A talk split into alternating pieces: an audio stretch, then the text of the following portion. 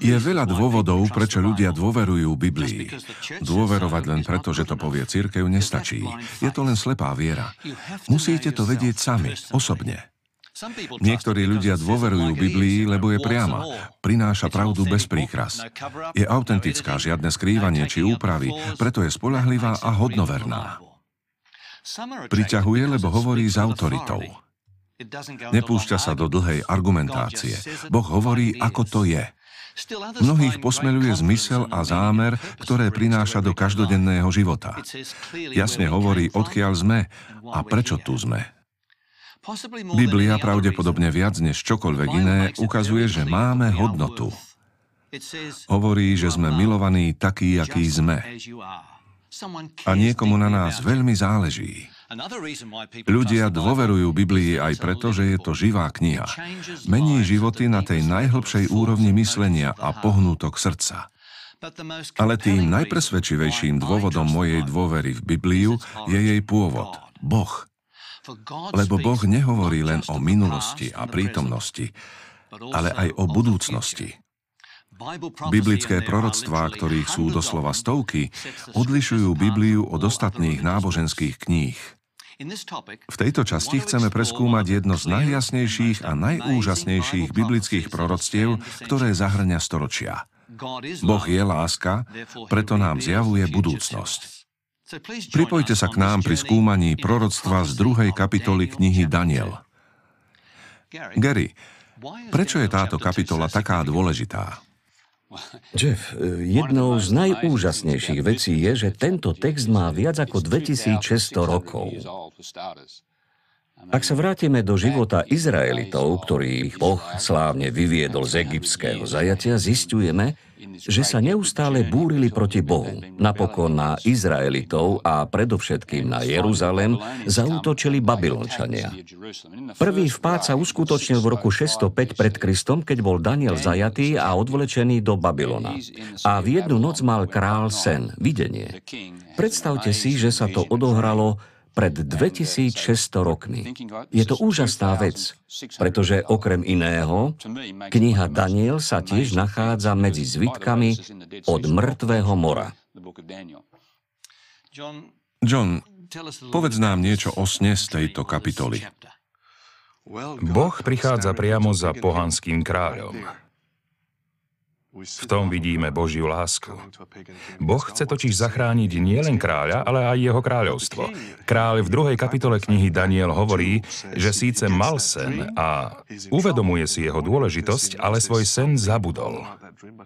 Pre pohanov, vrátane Babylončanov, boli sny veľmi dôležité. Král sa zobudil, no nepamätal si ani sen, ani jeho zmysel. Preto si zavolal všetkých mudrcov, ale nikto mu nevedel dať odpoveď. Verše 10 a 11 hovoria, Chaldeji odpovedali kráľovi, nie na zemi človeka, ktorý by bol schopný vysvetliť kráľov problém, lebo nejaký veľký a mocný kráľ nežiada niečo také od mága, zaklínača alebo Chaldeja. Vec, ktorú kráľ žiada, je ťažká a nik iný ju nedokáže vysvetliť kráľovi okrem bohov. Tí však neprebývajú medzi smrteľníkmi.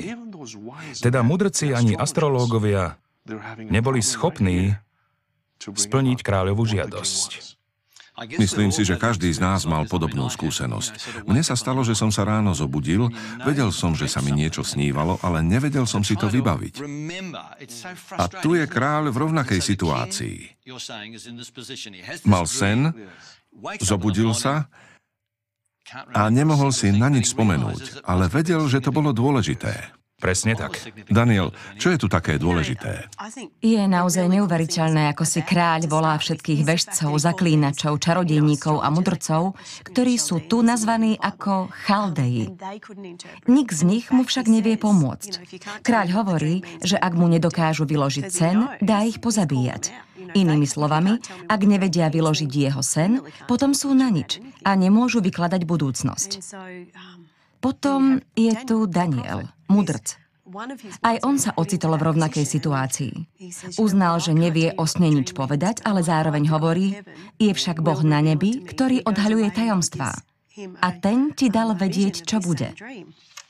V druhej kapitole knihy Daniel sa vo verši 31 hovorí Ty kráľ, videl si akúsi mohutnú sochu.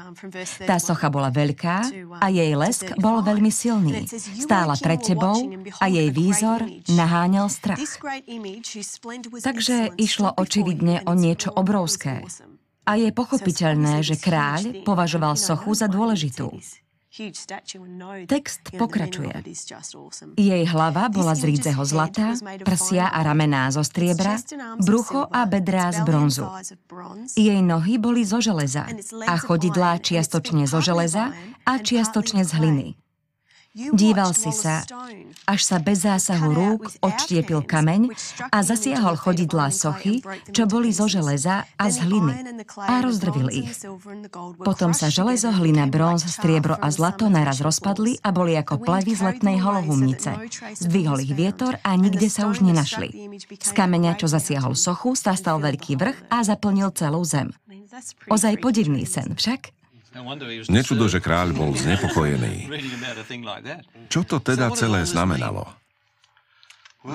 Mal sen o tejto kovovej soche. Aký bol jeho zmysel? Boh nám dal proroctvo a v tom sa odzrkadľuje jeho láska. Boh nás miluje a preto nám chce zjaviť, čo sa má odohrať. Nechce nás zaskočiť prichádzajúcimi udalosťami, aby potom povedal, tak, dostal som vás. V Biblii sa nič také nedeje. Práve preto sa tu Boh zjavuje s obrovským predstihom, aby sme sa mohli pripraviť. Vidíme to aj u proroka Amosa, kde sa v 3. kapitole vo verši 7 hovorí Veru neurobí pán, hospodín, nič, keby nezjavil svoj zámer svojim služobníkom, prorokom. Takže Boh sa nám zjavuje, aby sme sa vedeli pripraviť na nadchádzajúce udalosti. A presne to sa deje aj v druhej kapitole knihy Daniel. Boh sa zjavuje pohanskému kráľovi. Celé proroctvo z Daniela 2. kapitoly sa týka histórie národov, predovšetkým v Európe a na Blízkom východe, počnúc obdobím Babylonskej ríše. Čo predstavuje zlatá hlava tejto sochy? Dnes je zlato populárne, čo však predstavuje tu? 38. verš 2. kapitoly knihy Daniel to hovorí celkom konkrétne. Ty si hlava zo zlata. Daniel hovorí Nebúkadnecarovi kráľovi Babylona, že on je tou zlatou hlavou. Pre Babylon to bolo príznačné, totiž stáročia po jeho páde si odtiaľ dobyvatelia odnášali zlaté a strieborné poklady. Alexander Veľký si aj po 200 rokoch odtiaľ odviedol 500 tiav naložených zlatom. Je to ozaj výstižný obraz Babylonu.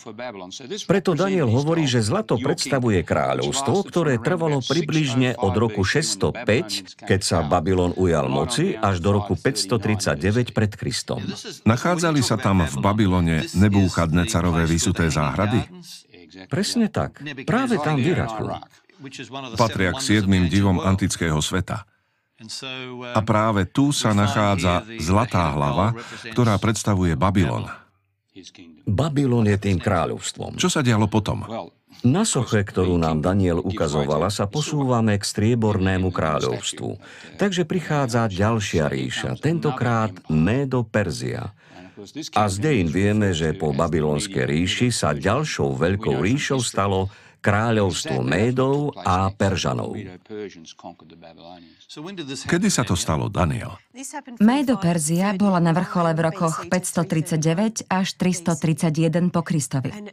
Premýšľam, ako Daniel interpretuje Nebúkadnecerovi toto proroctvo a hovorí mu, ty si tá zlatá hlava. Tu sa teraz v histórii nachádzame. Si mocný, ale po tebe príde ďalšie kráľovstvo. A z dejín vieme, že to bola práve Médo Perzia. Viem si predstaviť, ako sa král tešil z toho, že práve on je zlatou hlavou. A zároveň je ťažké uvedomiť si, že nebude vládnuť na veky. Predstavme si, že aj Daniel hovorí kráľovi, je mi ľúto, tvoje kráľovstvo nebude pokračovať, príde niečo iné. Myslím, že sa mu to nepáčilo. Nebol to však koniec. Pre tých z nás, ktorí nie sú v starovekých dejinách celkom doma, Médo Perzia sa nachádzala predovšetkým na území dnešného Iránu. Prechodným sídlom kráľa bolo mesto Persepolis. Bol som tam. Prechádzal som sa po jeho uliciach a bolo to nádherné.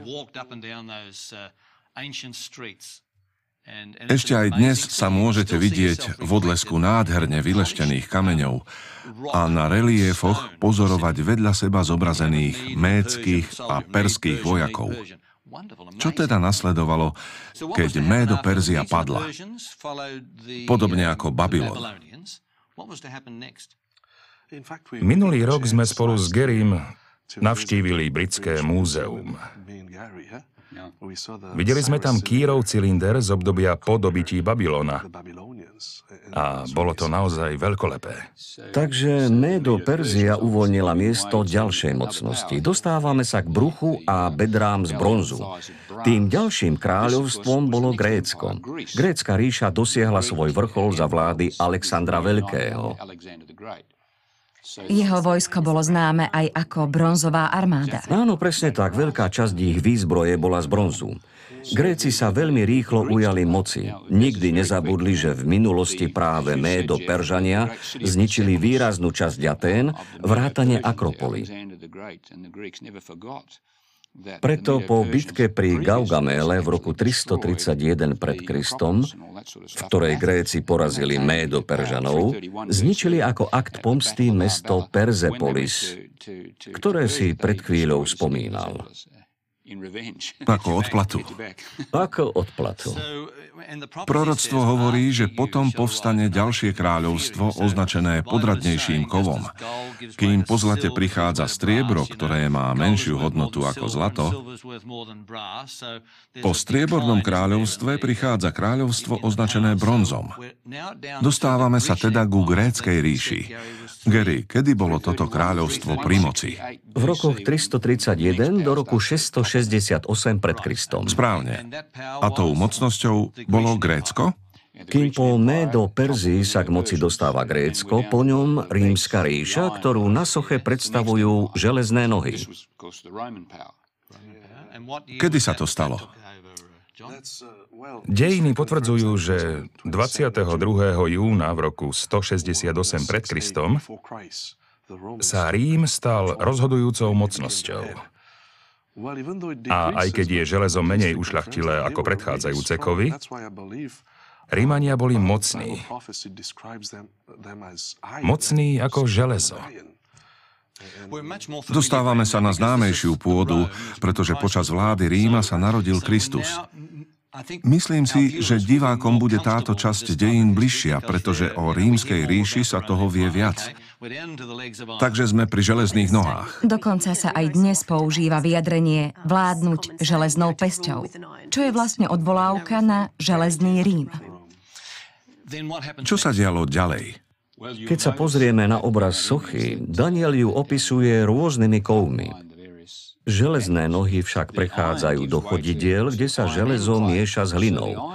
A tak ako železo nedrží s hlinou, Rím sa podľa Biblie bude drobiť. Takže nebude nasledovať ďalšie kráľovstvo, ale bude sa deliť? Podľa Biblie sú tam len štyri kovy. Ale železo sa s hlinou zmiešať nedá. Stačí kopať na záhrade jamu lopatou. Človek veľmi rýchlo zistí, že hlina sa so železom zmiešať nedá. Správne. Čo sa tu hovorí? Prečítajme si spoločne 43. verš. To, že si videl železo zmiešané s ílovitou hlinou, znamená, že sa síce budú medzi sebou miešať, ale nebudú súdržní. Tak, ako sa železo nespojí s hlinou. Jasne môžeme vidieť, že tu bude úsilie o zjednotenie malých krajín. A na mysli máme Európu. Rímska ríša sa postupne rozdrobovala. Dialo sa to približne v rokoch 350 až 476 po Kristovi. Napokon sa rozpadla na množstvo malých barbarských kmeňov. Patrili medzi ne anglosasi, frankovia a burgundi. Celkovo 10 hlavných kmeňov. Postupne sa to uberalo týmto smerom. Je to dôležitá myšlienka, som rád, že si to pripomenul, pretože proroctvo ukazuje, kde sa nachádzame. V rozdelenej Európe. Takže hovoríte, že 10 prstov na nohách symbolizuje nemožnosť zmiešať dohromady železo a hlinu. Nemajú takú silu ako predchádzajúce. Nie.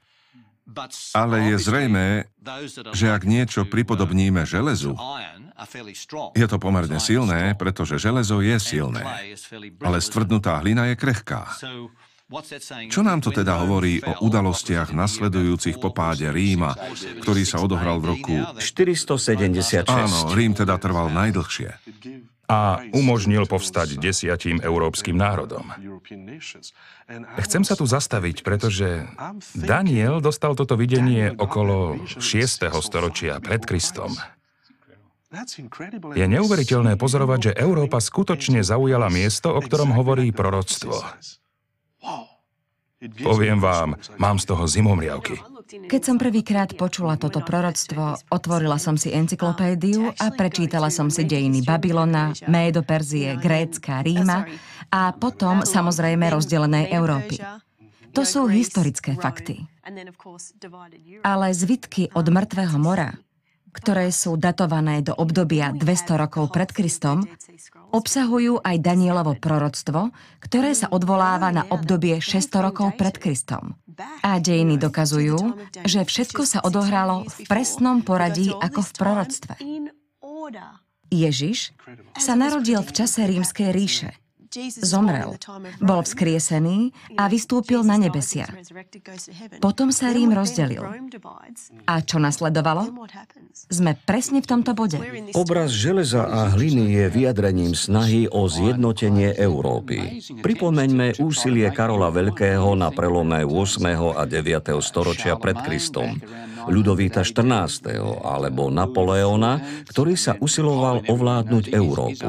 A v nedávnej minulosti to bola prvá svetová vojna a snahy Williama II. Takže tu boli veľké snahy. A Adolf Hitler? Áno, Adolf Hitler. Inými slovami hovoríte, že európske národy sa budú usilovať o jednotu, ako to predpovedá proroctvo vo verši 43 alebo ako Európska únia. Ale nebudú súdržní, ako hovorí Biblia. Áno, tak ako Európska únia. Vždy som premýšľal, či je vôbec možné, aby sa Briti, Nemci a Francúzi na niečom dohodli. Okrem crème brûlée. A je to naozaj udivujúce, pretože Biblia hovorí, že nikdy nebudú súdržní. A hoci vznikla únia, je nejednotná a neustále sa triešti. A vidíme to aj v tejto chvíli. Je zaujímavé, že Európa to berie vážne. Bývalý francúzsky prezident Mitterrand a aj nemecký ministerský predseda Helmut Kohl povedal, že vznik únie je nezvratný proces. Biblie však hovorí, nikdy sa skutočne nezjednotíte. Doteraz sme sa sústredili na štyri svetové mocnosti. Po rozpade rímskej ríše sa na scénu dostáva 10 celkov, ktoré tvorili akýsi prazáklad dnešného usporiadania Európy. Čo sa podľa proroctva malo diať potom? Videli sme postupný zostup smerom od hlavy k nohám a od zlata k železu a k hline. U Daniela v druhej kapitole vo verši 44. čítame. V dňoch týchto kráľov Boh nebies dá povstať kráľovstvu, ktoré bude trvať na veky, nebude zničené a nebude patriť inému ľudu. Rozdrví všetky tie kráľovstvá a skoncuje s nimi. Ono však bude stáť na veky. Predtým sa hovorí o kameni, ktorý sa odštiepi bez zásahu rúk. Takže niečo také príde. Presne. A bude to Kristovo kráľovstvo. Ono zasiahne sochu, ktorá predstavuje pozemské kráľovstvá. To všetko pominie. a bude nastolené Božie kráľovstvo. Pôjde o niečo nádherné, pretože v zjavení 21, rada by som prečítala tento text, sa hovorí Zotrie im z očí každú slzu a smrť už viac nebude. Ani smútok, ani nárek, ani bolesť už nebude, lebo čo bolo skôr, sa pominulo. Byť na mieste, kde nikto nezomiera, netrpí, neplače, niečo prekrásne. Páči sa mi na tom, že ide o niečo vážne. Všimnite si presvedčivú poznámku, ktorou Daniel končí vo verši 45. Sen je pravdivý a jeho výklad je spolahlivý. Spomínam si, že keď som študoval medicínu, uvažoval som, či existuje Boh. Premýšľal som o tom a čítal som si práve toto proroctvo. A vtedy som pochopil, že musí existovať niekto, kto pozná koniec od začiatku. Okrem toho som pochopil, že táto kniha nie je obyčajná a to ma viedlo k ďalšiemu uvažovaniu. Keď sa hovorí o zlatej hlave, o prsiach a ramenách zo striebra a tak ďalej, ide vlastne o Babylon, Médo, Perziu, Grécko, Rím a potom Európu. To všetko sa stalo. Sú to dejiny. To je pravda. Všetko sa to splnilo. A aj zvyšok je istý. Je to isté a preto mám rád 35. verš z 25. kapitoly Matúša. Nebo a zem sa pominú, ale moje slová sa nikdy nepominú. Milujem ten text. Môžeme teda dôverovať. Môžeme dôverovať, Jeff. Spolahlivosť je dôležitá. Dnešní jasnovidci správne predpovedajú len asi 13% toho, čo sa stane. Jeden z nich dokázal predpovedať s pravdepodobnosťou okolo 62% Boh však pred 2600 rokmi odhaľuje predpoveď týkajúcu sa obdobia, ktoré trvá dodnes. V Biblii je okolo 3000 ďalších proroctiev, ktoré sa splnili alebo sa plnia. A toto je len jedno, ktoré nemožno poprieť. Biblii môžeme dôverovať. Myslím si, že to, čo odlišuje Bibliu od ostatných kníh, je skutočnosť, že neexistuje nikto, kto by sa odvážil predpovedať niečo také. Je to ako by sa dnes niekto zobudil a predpovedal, čo sa bude diať v priebehu 2500 rokov. Kto z nás by sa do niečoho takého pustil? Kto by mal na to odvahu povedať, že budúcim prezidentom alebo predsedom vlády bude a pomenuje ho? Stovky rokov dopredu. To je nemožné. Nie len predpovedať meno, ale uviesť udalosti v poradí. Byť špecifický v tom, čo sa stane. Ako napríklad rozdelenie na 10 kráľovstiev. Úžasné. A predpovedať 4 ríše, nie 6 alebo 7. O 2000 rokov? No to je dlhé obdobie. Zaujímam sa o históriu. A pred časom som čítal knihu Edwarda Gibbona Úpadok a zánik rímskej ríše. Edward Gibbon nie je kresťanom. A v súvislosti s Bibliou a Bohom sa vyjadruje veľmi sarkasticky. Pri čítaní tohto rozsiahleho diela ma však ohromilo, že na označenie kráľovstiev používa rovnaké kovy ako Daniel. Hovorí, že po zlate nasleduje striebro, potom bronz, železo. Ide o rovnakú terminológiu. Neviem, či vedel, čo predpovedal Daniel, ale zdalo sa mi veľmi príznačné, že niekto, kto je považovaný za autoritu v oblasti dejín, rozpoznáva práve štyri svetové ríše. Dnes, samozrejme, žijeme v čase konca prstov. V dňoch tých kráľov sa odohrá práve toto. Nechcem odviesť našu pozornosť, ale je tu niečo, čo považujem pri štúdiu dejín za zaujímavé. Je to vzťah medzi kultúrami jednotlivých ríš a kovmi, ktorými sú charakterizované. Ako Grécko a bronz, Médo, Perzia a... Striebro. Keď zajdete do Britského múzea, uvidíte tam striebro z Médo Perzie. Nech túto knihu napísal ktokoľvek, niekto ho pritom viedol. Ako sme povedali, Daniel žil asi 600 rokov pred Kristom, teda v čase Zlatej hlavy. Všetko, čo malo nasledovať, bola budúcnosť. My sa dnes na to pozeráme ako na minulosť a presviečame sa o tom, že Biblia je pravdivá. A dejiny to potvrdzujú. Zdá sa mi, že ak Biblii môžeme dôverovať, potom sa pred nami otvára nová perspektíva, nový spôsob, ako môžeme dôverovať. Ak je to pravda, a my vieme, že je to pravda, čo ďalšie pravdivé Biblia hovorí? Pre mňa to bol bod zlomu. Vedomie, že Biblia má pravdu a niekto to má pod kontrolou.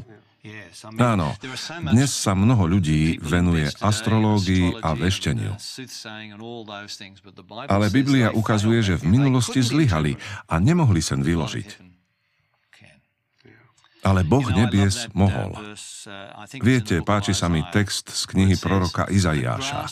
Hovorí, tráva uschne, kvet zvedne, ale slovo nášho Boha pretrvá na veky. Na tomto proroctve je nádherné, že mi ukazuje, že Boh vládne. Najväčším dôkazom pravdivosti Biblie je presné naplnenie proroctiev. Začali sme Babylonom, prešli sme k Médoperzii, potom k Grécku a dostali sme sa k Rímu. Dnes žijeme tu dolu, v čase, ktorý symbolizujú prsty, v čase rozdelenej Európy. Často premýšľam nad textom zo 14. kapitoly Jána, kde Ježiš hovorí Povedal som vám to teraz, prv ako sa to stane, aby ste uverili, keď sa to stane. Inými slovami, proroctvo nám dáva dôveru, že táto kniha je pravdivá. A najbližšou udalosťou, ktorá nastane, je ono kráľovstvo kameňa, návrat Ježiša. Boh nebie ustanoví svoje kráľovstvo. Biblii môžeme dôverovať, aj Božiemu slovu. Chcem vás povzbudiť, vezmite túto knihu a čítajte. Chcem vás povzbudiť, aby ste aj naďalej sledovali náš seriál. Prinesieme vám ďalšie dôkazy, že tejto knihe môžeme dôverovať. Pomodlíme sa.